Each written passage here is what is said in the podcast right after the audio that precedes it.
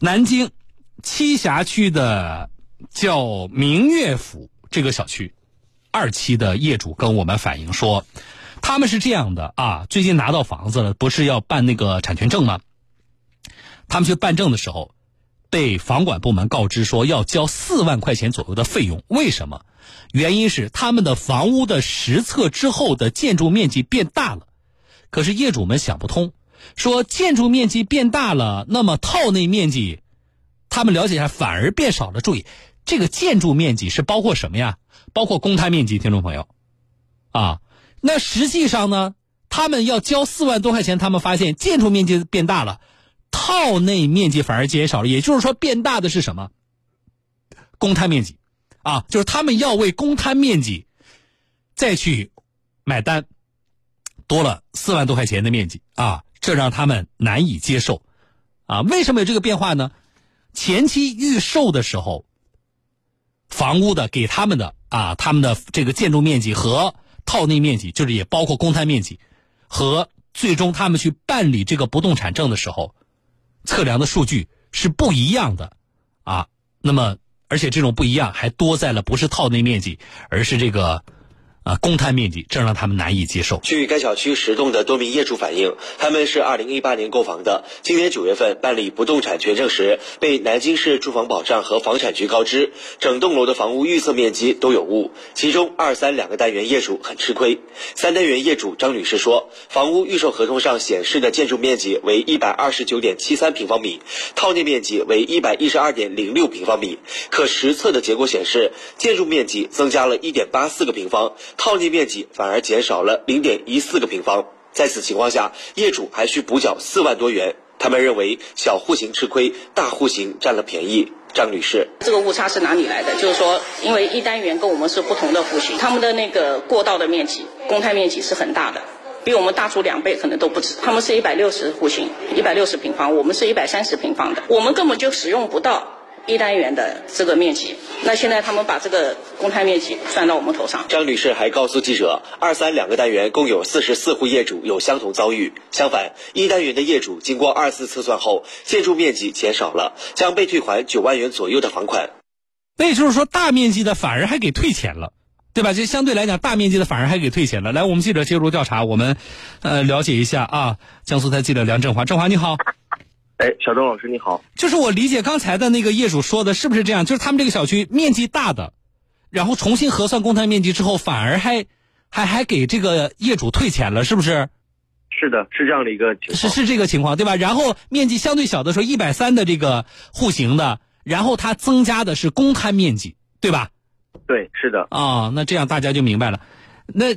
是出现这种情况是那前一次怎么核算的呀？你怎么会到我办不动产权证的时候，你又重新核算，而且这个前后有这么大的误差呢？嗯，呃，这个其实就跟这个测量的标准有关系。嗯。那么在呃这一次这个事情是发生在二期，那么二期呢是在这个新规出来之后。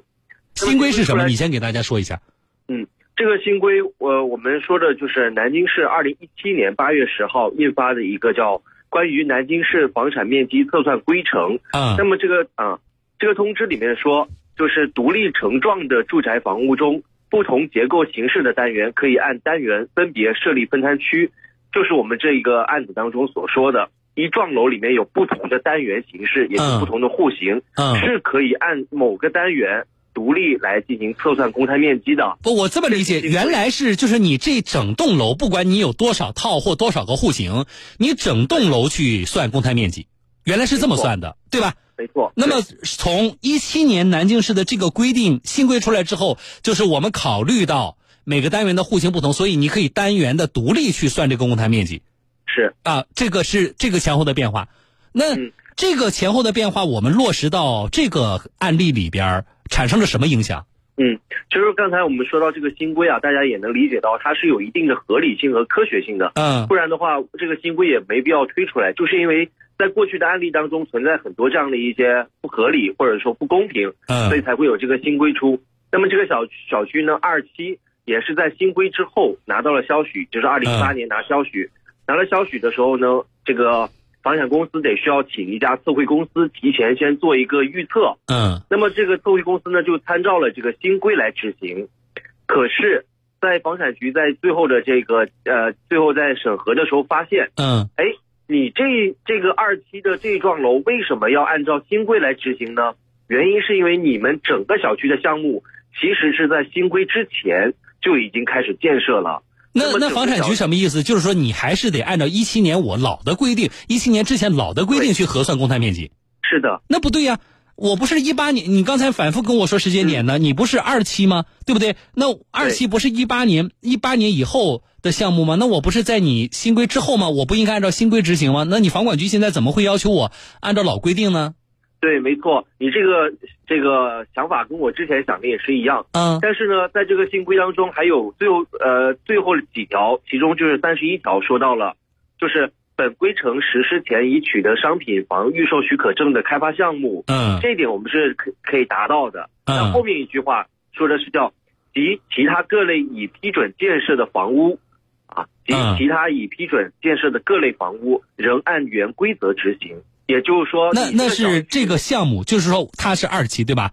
但是整个的这个楼盘的项目是什么时候确定就是批下来的？是这个新规之前吗？对，没错。我后来我也去这个这个呃房产局的官网查了一下，嗯，整个小区项目第一张预售许可证在二零一六年的时候已经获得了，所以哎呀，那就麻烦了。的意见说的就是，那应该按照整个项目来算的话，你们二期虽然你们二期拿到的是。这个新规之后，但是整个项目是在新规之前，所以要参照新规之前的这个老规来执行。那这就那大家有没有听明白我们记者说的意思？就是这个房子整个的这个楼盘啊，这个地块的开发的立项是在新规之前。对。那么，但是呢，现在这个投来找我们投诉和求助的这些业主，他们的这个二期的这个房子啊，预售加上他们拿房是在新规之后，然后呢？开发商就把他这个二期项目按照一七年之后的新规去测那个公摊面积，结果去办不动产权证的时候，回到了房管局，房管局还是按照老的规定给你测算这个，那那这样测出的结果就不一样了，对不对？对，那这就就是测出来的结果，一单元就是呃面公摊面积要大一些，所以二三单元帮着一一单元来分摊了一些公摊。啊。如果其实一开始你就按照老的那个规定测也没事儿，对。对吧？也就没今天这个事。我买房子的时候你就告诉我你公摊啊，你这个公摊就是这么多，那我买也就买了，对。对吧？但是我们从我们从消费者的角度来说，确实这个东西，而且关键是你增加的要是我套内面积也就罢了，你你还是你还增加的我公摊面积，你你还让我多花四万多块钱，我就老有一种我是替别人买了公摊面积的这个感觉。对，小邓老师，你真的是说到了业主的心坎里。业主一致认为说，你如果按照这个老的这个呃这个规范来给我们测算，我们在买房的时候知道是这么回事儿，买不买是我们的事儿。但是你出着这样一个新规老规的变化，总让人觉得心里有些不舒服。嗯，那但是我依据依据你刚才给我举的条例，我是不是能这么判断这个事情？就是房管局的执行实际上是是有。呃，法律依据的，因为在当时出这个规定的时候，已经把相关的时间节点和相关的什么情况、怎么执行新规还是老规，其实已经列明了。对，所以也就是说，其实房管局目前在他们办理不动产证的时候，目前的执行是没有问题的。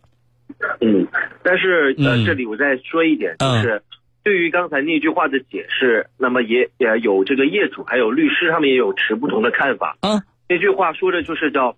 呃，及其他各类已批准建设的房屋，他们认为就是及其他各类，这个各类是指的是，指的是，比如说像自建房呀，或者说保障房啊，嗯，他们是这么认为。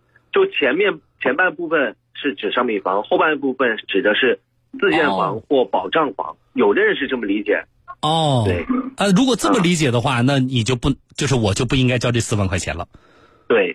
哦，好。但是对于这样的说法，这个南京大学的教授邱路峰他是认为，说不管大家对对于这句话是怎么解释，嗯，但这句话它的制定方是南京市住房保障和房产局，嗯，所以这个房产局它是有权利对这个规章进行解释的。